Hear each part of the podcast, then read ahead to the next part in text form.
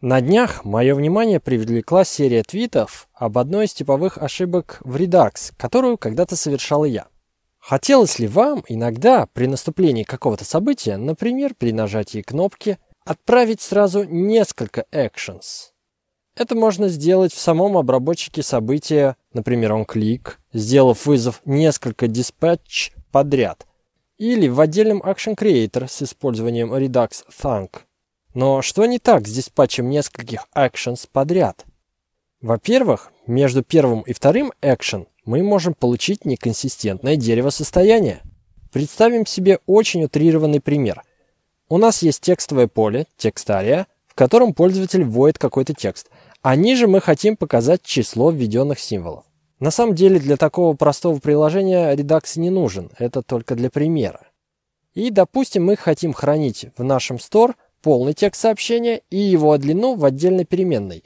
Тут опять же надуманный случай, так как в реальном приложении длину проще вычислять на лету в момент рендеринга, а не хранить где-то в store.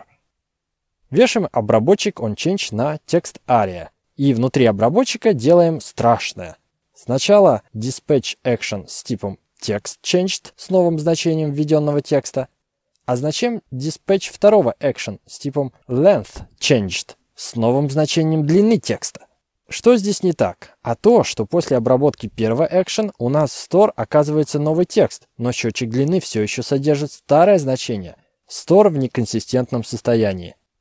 Как сделать правильно? Надо отправлять всего один action, текст changed, с новым значением текста, а внутри store две переменные должны обновляться разными редюсер-функциями. Одна обновляет переменную состояние, отвечающую за содержимое текстового поля, а другая редюсер-функция будет вычислять и обновлять переменную с длиной.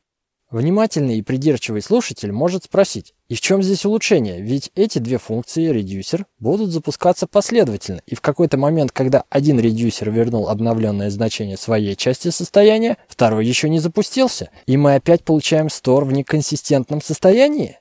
Так или нет? На самом деле нет. Последовательный вызов всех редюсер функций и аккумулирование их результатов в новое дерево состояния – это внутренняя кухня Redux. Пока этот процесс идет, внешний наблюдатель, то есть подписчики, не получают никаких уведомлений об изменениях в Store. То есть обработка одного action, пусть даже тысячу редюсерами, происходит атомарно. Считайте это транзакцией. Если же мы отправляем несколько action подряд, это не сработает как одна транзакция. Более того, мы можем получить лишние циклы рендеринга какого-то промежуточного состояния. В нашем примере текст уже новый, а значение длины на экране будет все еще старая. Да, можно сказать, что в таком простом приложении пользователи не заметят, так как все произойдет очень быстро.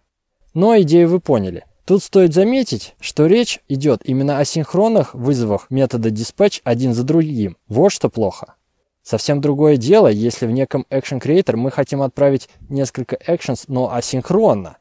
Через какой-то промежуток времени, например. Зачастую это нужно при отправке AJAX запросов на сервер – Перед отправкой делаем dispatch action с типом fetch start, а при получении ответа от сервера отправим второй action fetch success, который в себе инкапсулирует и пришедшие данные. На вид эти два вызова могут находиться буквально на соседних строках кода, но мы понимаем, что это асинхронные вызовы, и в этом случае нет ничего страшного.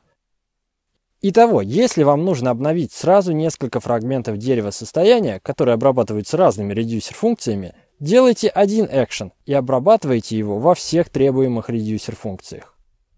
Кстати, в документации к Redux есть пара абзацев в разделе FAQ с ответами на вопросы. Должны ли редюсер функции соотноситься с actions как один к одному? Краткий ответ – нет. И могу ли я отправлять несколько actions подряд из одного Action Creator? На второй вопрос ответ не столь категоричен, так что рекомендую почитать. Мы с вами обсудили достаточно простую и базовую концепцию Redux. В следующем же выпуске хочу показать более интересные примеры про распухающий объект Action и про вычисляемые поля. Оставайтесь на связи, пишите на React и процветайте.